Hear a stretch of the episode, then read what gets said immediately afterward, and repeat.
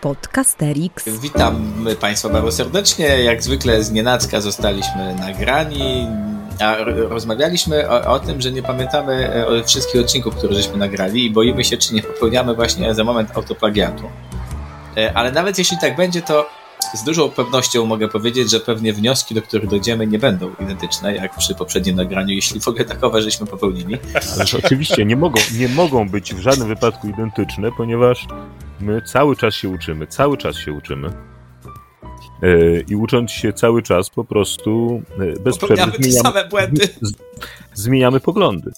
Cieszmy się, że nie, co tydzień nie nagrywamy tego samego odcinka, zastanawiając się, czy Właśnie, kiedykolwiek już tego nie Niekoniecznie musi być wyznacznik uczenia się, ale też demencji, więc myślę, że na różne strony może. No, w każdym razie witam Państwa bardzo serdecznie, to jest Podcasterix, e, Aleksander Pawlicki, Jacek Stańczewski, Jakub Lorenz. E, no a temat, który tak wzbudził nasze mm, poruszenie i e, próby przypomnienia sobie, czy rozmawialiśmy o tym przy włączonych mikrofonach, czy e, przy wyłączonych mikrofonach, on dziś to temat tego właściwie kiedyś bardzo żywo e, dyskutowany, wydaje mi się, że teraz już mniej. Mianowicie tego, czy układ chronologiczny treści na historii jest lepszy niż układ problemowy. I e, faktycznie mam takie wrażenie, że ostatnio jakoś w ogóle e, e ta dyskusja chyba e, umarła. Mam wrażenie, że jeszcze 10 lat temu była jednak dość żywa. To znaczy, czy wykład, wykład, tak mówię, program e, historii w szkole powinien być ułożony chronologicznie, czy może być ułożony problemowo. No teraz wydaje mi się, że już o tym nie dyskutujemy, czy się mylę. Nie, nie słyszałem takiej dyskusji ostatnio. Wydaje mi się, że mniej. No Myślę, właśnie, że, że, że jak... o tym nie rozmawiamy, ale chyba też wiem dlaczego. Myślę, że nie rozmawiamy o tym dlatego, że e, miłościwie panująca nam odchodząca, e, e, miejmy nadzieję, władza e, Przemysława IV Wielkiego e, się kończy i e, chyba nie było takiej, takiej, takiej w ogóle możliwości i tak odważnego myślenia, e, by w ogóle coś, co, co, co, o czymś takim rozmawiać. No. Jednak myślenie, e, jednak ułożenie problemowe wymaga pewnego rodzaju odwagi, odejścia od pewnej tradycji e, i pewnie byłoby trudno tak naprawdę wypunktować te rzeczy, które zdaniem władzy mijającej powinny i muszą się tam znaleźć, ponieważ jest to po prostu zupełnie inny sposób myślenia o tym, jak uczyć. No właśnie, a bo ja też myślę, że, że, że, że ten ostatni czas i ostatnie zmiany w podstawie programowej, one bardzo mocno zabetonowały to myślenie chronologiczne i to przywiązanie do tego, że historia problem, musi być nie, właśnie zabetonowało chronologicznie. Okay, nie, nie. Okay, okay, no, bo chociażby tymi zapisami dotyczącymi szkoły podstawowej, które dotyczyły tego, że nie tylko idziemy chronologicznie, co było wprost powiedziane w podstawie. Troszkę tak chyba było też gimnazjalne, mi się zdaje. Mhm. Wcześniejszej, ale tutaj także był jeszcze przydział, które okresy realizujemy w których klasach.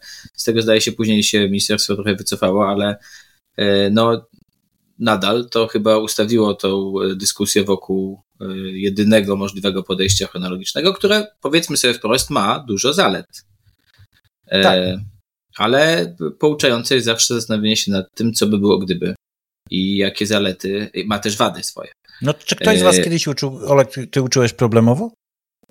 No, ja nawet teraz uczę Chyba problemowo. Uczy, no. Nawet teraz uczę problemowo, dlatego że mm, autorzy podstawy programowej, ponieważ y, są gapami y, obecnej podstawy programowej, są gapowaci, w związku z tym nie zauważyli, że w przypadku historii teraźniejszości nie wprowadzili do podstawy programowej tych samych, e, tych samych e, e, widełek chronologicznych, które powpisywali do podstawy z historii.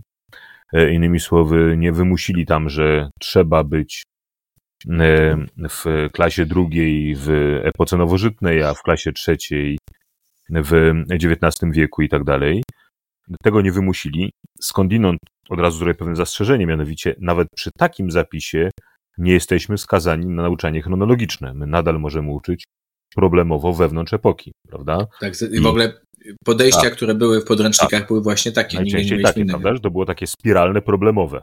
Prawda? To Ale znaczy... najczęściej, bo ja nie pamiętam, że był podręcznik polski, który byłby zupełnie spiralny problemowy. Nie, no właśnie, że były wszystkie tylko spiralnie problemowe, że nie były takich. I mam dwa podręczniki. w ramach był, epoki jednak. Był, moim zdaniem, mieliśmy do czynienia po pierwsze z takim spiralnym problemowym, z taką spiralną no tak. problemową sipowską narracją.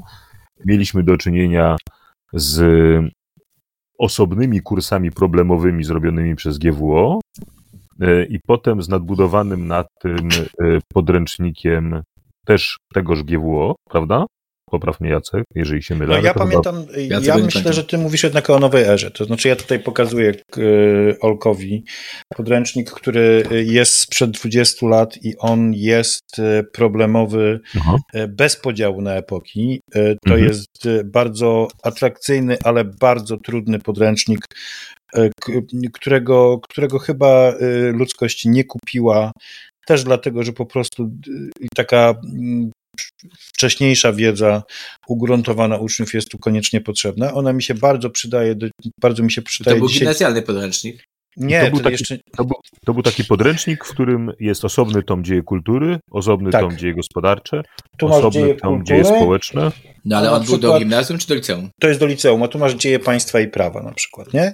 I to, i to, jest, to jest coś, co, co naprawdę, co fajnie wychodzi mi, kiedy przygotowuję się z uczniami do matury, kiedy mhm. oni przygotowani są na takim poziomie faktograficznym mhm. i kiedy czytają sobie taki jeden rozdział, to otwierają im się oczy, jak można pewne rzeczy ze sobą połączyć jak w jednym rozdziale, pisząc o prawie, można mówić o Hammurabim, o Kazimierzu Wielkim i o Napoleonie z jego kodeksem. I to jest. Y, I, I, to jest y, wtedy, wtedy ma sens, natomiast nie ma sensu moim zdaniem w momencie, kiedy no, uczniowie zaczynają to poznawać po raz pierwszy.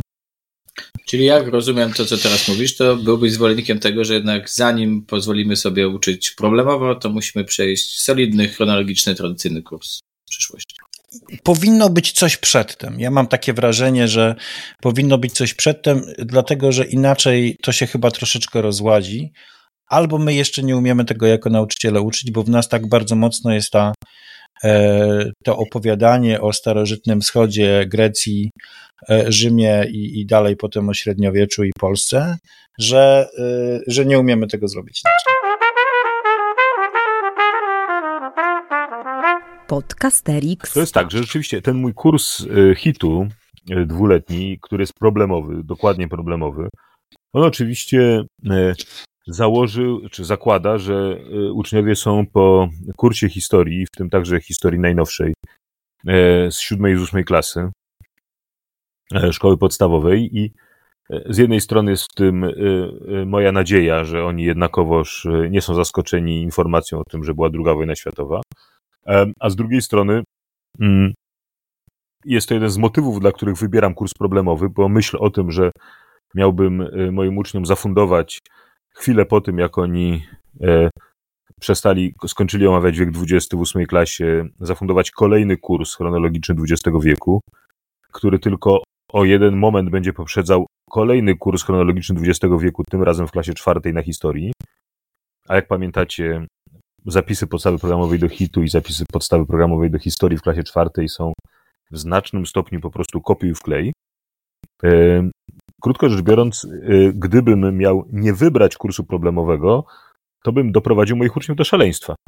Natomiast chciałbym Was zapytać o dwie inne rzeczy. To znaczy, po pierwsze, chciałbym, żebyście jednak nazwali po imieniu owe y, zakładane bardzo często w naszych rozmowach ale nie jestem zupełnie pewien, czy gdziekolwiek jasno nazwane e, zalety nauczania chronologicznego, jeżeli takie nauczanie chronologiczne naprawdę występuje. E, chcę Wam pod tym względem, zaraz mam drugie pytanie, ale zostanę na razie przy tym pierwszym, a to pierwsze chcę wzbogacić jednym spostrzeżeniem. Zobaczcie, jak wygląda nasz kurs historii powszechnej gdzie po prostu e, z nienacka wynurzają się rozmaite byty polityczne, które nie mają żadnej przeszłości ani żadnej przyszłości. Od nagle pojawia się jakaś, e, pojawia się na chwilę cywilizacja arabska, prawda? I tak jak się pojawiła, tak znika, znika, prawda? E, bez przeszłości, bez przyszłości. To samo jest z Bizancją, które potem nie, no, ale bo... się z nienacka święte cesarstwo rzymskie narodu niemieckiego, na chwilę wynurza się, e, dzieci poznają w szczegółach, wiecie, jakieś bzdety dotyczące wyborów elektorskich, prawda? I, i potem rozpływa się w powietrzu i znika. Krótko rzecz biorąc, moim zdaniem, w tym, co nazywamy tradycyjnym chronologicznym kursem, chcę tyle powiedzieć, jest mnóstwo wydarzeń, które nie zostały poprzedzone żadną chronologią, e, nie ma żadnego następstwa i nikomu to nie przeszkadza w zrozumieniu tego, o czym jest mowa. Tak, ale ja myślę, że nie, nie wpadniemy w tą pułapkę. Znaczy, no śmiało, kończy się.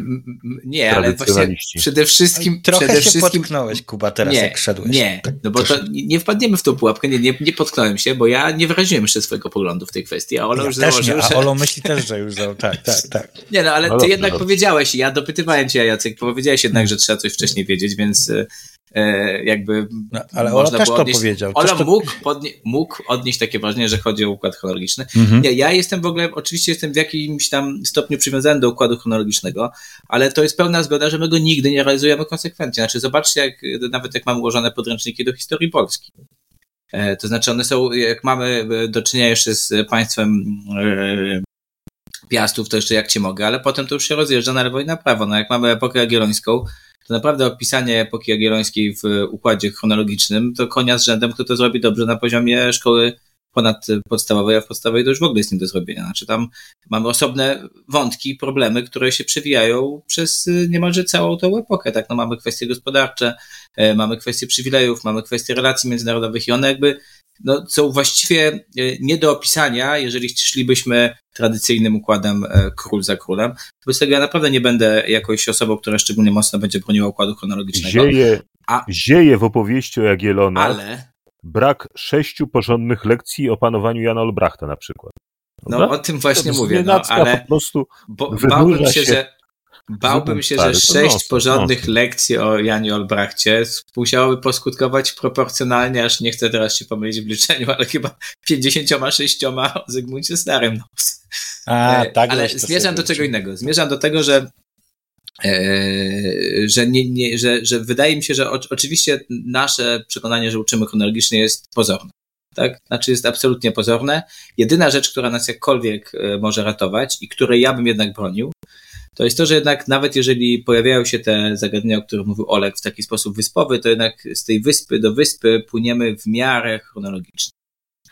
E, I e, kluczem e, do tego, żeby to dobrze rozegrać, jest tylko pokazywanie, w których miejscach te wyspy się zazębiają, albo gdzie są jakie laguny, które pozwalają przejść z jednej do drugiej. Ale tak jak mówię, ja nie, nie, nie będę osobą, która by jakoś szczególnie mocno broniła tego, że uczymy chronologicznie i tak powinniśmy. Natomiast wydaje mi się, że pewne, mm, pewien e, jakby e, intuicyjnie wyniesiony z tradycyjnego kursu historii, który chyba jednak wszyscy żeśmy, jak tu rozmawiamy, przeszli, skłania e, do tego, że czujemy się lepiej w tej narracji chronologicznej, nawet jeśli jesteśmy świadomi, że ona jest tylko wyspowa, a to zawsze ja, jest. Ja tylko chcę powiedzieć jedną rzecz, że ja nie jestem e, fanem uczenia chronologicznego i nie, niedobrze mnie zrozumiałeś, Właśnie Aleksandrze. dlatego się zdziwiłem, że tak żeś nie zaprotestował wcześniej. Ja tylko powiedziałem o czymś innym. Ja powiedziałem o tym, że uczeń idąc do, na lekcję, gdzie będzie uczony, czy w ogóle na kurs, gdzie będzie uczony problemowo, powinien mieć albo jakąś wiedzę e, uprzednią, którą ma, no, nie powinien się wszystkiego dowiadywać z tej lekcji konkretnej, gdzie tak naprawdę ten problem będzie już tylko i wyłącznie, ta lekcja będzie podejmowała temat łączenia pewnych rzeczy, o których moim zdaniem on powinien wiedzieć wcześniej. Ewentualnie powinien być dobrze poprowadzony przez nauczyciela, to znaczy powinno mu się przed taką lekcją zadać kilka pytań, żeby E, pewne rzeczy sobie uświadomił, zanim się ta lekcja zacznie. Bo tu jest, e, bo tu jest moim zdaniem e, niebezpieczeństwo. Zresztą może byłem wtedy jeszcze zbyt młodym nauczycielem albo mało doświadczonym, a może po prostu jestem cały czas średnio nadającym się nauczycielem do uczenia problemowego, ale tak bardzo jak lubiłem tę książkę, o której mówiliśmy, Nowej Ery sprzed któregoś roku, E, nazywało się to podręcznik do liceum ogólnokształcącego, jeszcze e, to, to dawno. E, to, to bardzo trudno było uczniom za, za, mną, za mną nadążyć. Ja się tym bawiłem, a oni tego nie rozumieli. I gdzieś, ja często też tak mam. Gdzieś w tym, gdzieś w tym wszystkim moim zdaniem był, był taki grzech pierworodny, że ja zakładałem, że oni wiedzą, oni nie wiedzieli. I ty mówisz, y, Olek, Olek o tym, że, że, że u ciebie to wychodzi, ale też masz liceum, tak?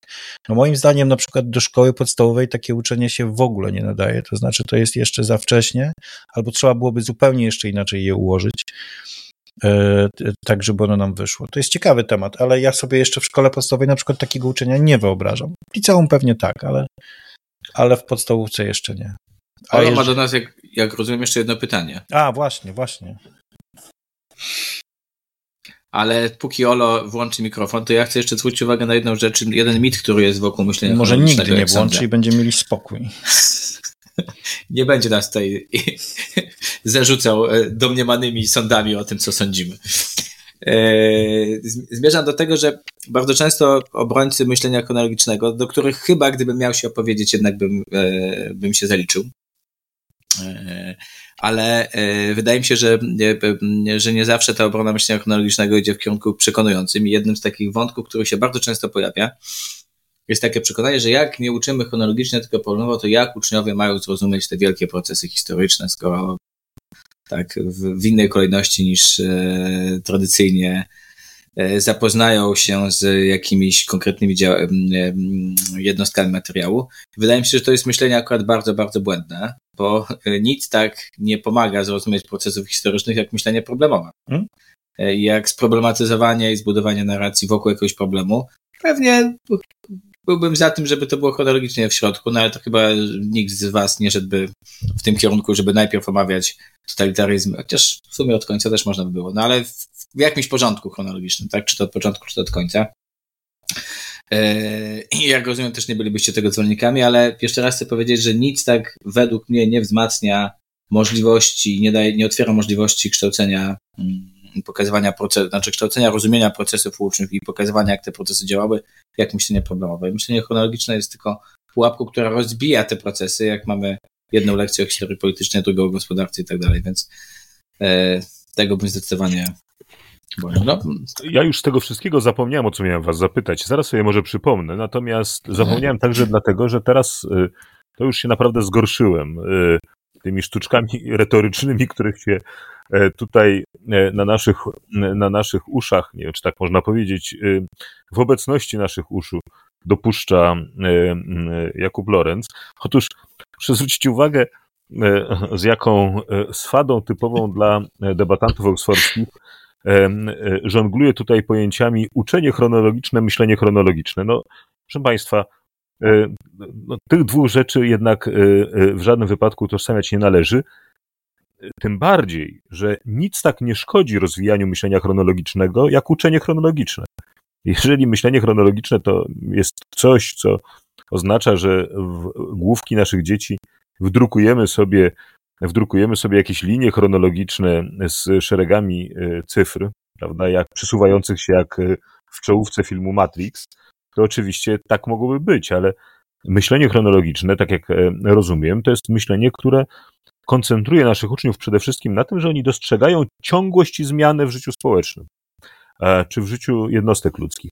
Ciągłość i zmiany, no to ciągłości i zmian nie da się zauważyć, jeżeli będziemy uczyli chronologicznie. Jeżeli będziesz uczył chronologicznie, to nie będzie żadnej ciągłości i zmiany, tylko będą właśnie owe wyspy i nie zauważysz, jak ewoluuje koncepcja władzy. Nie zobaczysz, jak ewoluuje, a co zachowuje e, się w takich lub innych elementach wrażliwości estetycznej. Nie za i tak dalej, i tak dalej, i tak dalej. Ale wydaje mi się, że właśnie to chciałem powiedzieć. Innymi słowy, chronologia zabija myślenie chronologiczne. Chcesz, żeby twoi uczniowie nie myśleli chronologicznie? Ucz chronologicznie. Chcesz, żeby się nauczyli myśleć chronologicznie? Ucz problemowo. Moim zdaniem Ale... jedynym wytłumaczeniem, jedynym wytłumaczeniem tego, że my uczymy chronologicznie, jest to, o czym, o czym Jacek. A nie, to ty Kuba nawet mówiłeś.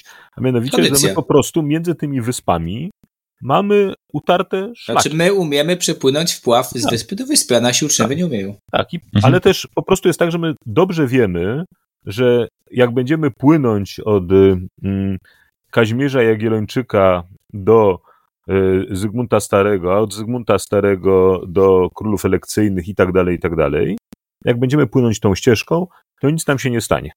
E, bo płynęliśmy tą ścieżką już wielokrotnie i nasi przodkowie tak pływali, i nasi dziadowie tak pływali i tak dalej.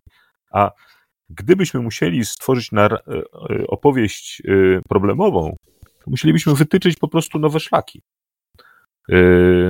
Moim zdaniem, gdybyśmy je wytyczyli i oswoili, to pływalibyśmy po nich równie dobrze, nie popełniając tych, e, tych błędów, o których e, Jacek mówiłeś. To znaczy, że nagle coś zaczynasz mówić, a twoi uczniowie przestają rozumieć. Mhm. Bo gdybyśmy wiedzieli, co kiedy o czym mówimy, jakie problemy, w jakich kontekstach wprowadzamy, to dbalibyśmy o to, żeby nic uczniów nie zaskoczyło, tak, żeby nie mogli zrozumieć, tak jak to się dzieje dzisiaj tylko to siedzi jakby trochę poza naszą świadomością. No, pe pełna zgoda. Jacek pokazuje y, jako strażnik czasu, y, że kończyć musimy, ale jeszcze jedną, przynajmniej jedną rzecz, z dwóch, które chciałem, przynajmniej jedną muszę powiedzieć, mianowicie to, że e, oczywiście szczególnie mocno to widzę po tej naszej rozmowie dzisiaj, że te, te, to zestawienie i przeciwstawienie sobie myślenia chronologicznego i problemowego jest tak naprawdę pułapką. Tak, to znaczy e, e, układ chronologiczny wcale nie wyklucza tego układu problemowego, a co więcej, układ problemowy bardziej e, sprzyja i pełna zgoda z tym, o czym mówiłeś, ale wydaje mi się, że to dokładnie chciałem powiedzieć. Musiałem coś e, się zagmatwać w, w słowach albo przejęzyczyć to ja źle że, zrozumiałem. Że układ problemowy, nie, podejrzewam, że być może użyłem słowa myślenie chronologiczne zamiast myślenie problemowe i to mogło zapuszyć wszystkich. No ale nieważne, jak, jacy prowadzący taki podcast. E, w każdym razie No dobra, zmierzam do tego, żebyśmy pamiętali o tym, że myślenie problemowe nie wyklucza uczenia myślenia chronologicznego, tak? I podejście problemowe sprzyja, a nie, e, a nie utrudnia kształcenia myślenia chronologicznego. Tak, to chyba wynika ja tylko, Ja tylko powiem panom, y, robiąc taką pętlę do początku naszego y, tego odcinka, że faktycznie troszkę już rozmawialiśmy o y, chronologii, bo przejrzałem sobie mm, tytuły. Mm, czyli jednak. Ale nie, spokojnie, mówiliśmy myślenie, yy, czy, czy, poczekajcie, 20... Jak uczyć myślenia chronologicznego? Może? Nie, nie, nie, nie, nie, nie, nie. Był taki odcinek, w którym mówiliśmy o tym, czy uczyć królami. Co prawda już nie pamiętam, o czym w nim rozmawialiśmy, ale podejrzewam, że chodziło o chronologię. Nie, tam ale też było zdaniem... o jednostkach, tam było o czym innym. A, tak? No to oczywiście, oczywiście. No, no, oczywiście. Proszę wybaczyć Jackowi, teraz Jackowi się myli, ale to, to wszystko dlatego, że y, y, wróciliśmy za późno z Wyspowczych, y, trawa była za wysoka i w ogóle... Mgła przy lądowaniu, wiatr wiał silny. No i potem jeszcze zahaczyliśmy o Mołdawię przez moment. Tak. tak. I rąbnęliśmy. Rąbnęliśmy. Jak fortepian Chopina. Ideał sięgnął bruku. Tak, proszę Państwa, nie rozpamiętujmy tych e, smutnych wydarzeń z niedalekiej przeszłości. Patrzmy optymistycznie w przyszłość. A w niej oprócz ostatniego meczu z Czechami także kolejne odcinki podcastu Rixa do wysłuchania, których bardzo serdecznie Oraz Państwa zapraszamy. Nieuchronnie, nieuchronnie nowa podstawa programowa już tak? się zbliża, już puka do naszych drzwi. Aż z pewnym niedowierzaniem e, muszę się zgodzić, że mam nadzieję, że tak się wydarzy.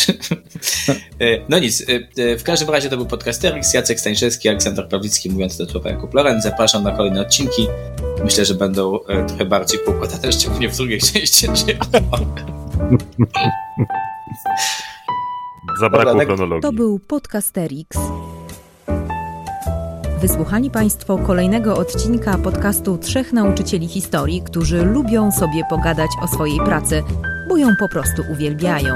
Tych trzech jegomości to Kuba z charakterystycznym R, Olek charakterystycznym głosem i Jacek, który czuwał nad nagraniem i montażem. Podcast przygotowano dzięki wsparciu Szkoły Edukacji Polsko-Amerykańskiej Fundacji Wolności i Uniwersytetu Warszawskiego, w której cała trójka pracuje. Więcej informacji na stronie szkolaedukacji.pl. W czołówce wykorzystano dźwięki na wolnych licencjach, a głosu użyczyłam ja, czyli Adriana Bąkowska. Zapraszamy na kolejny odcinek.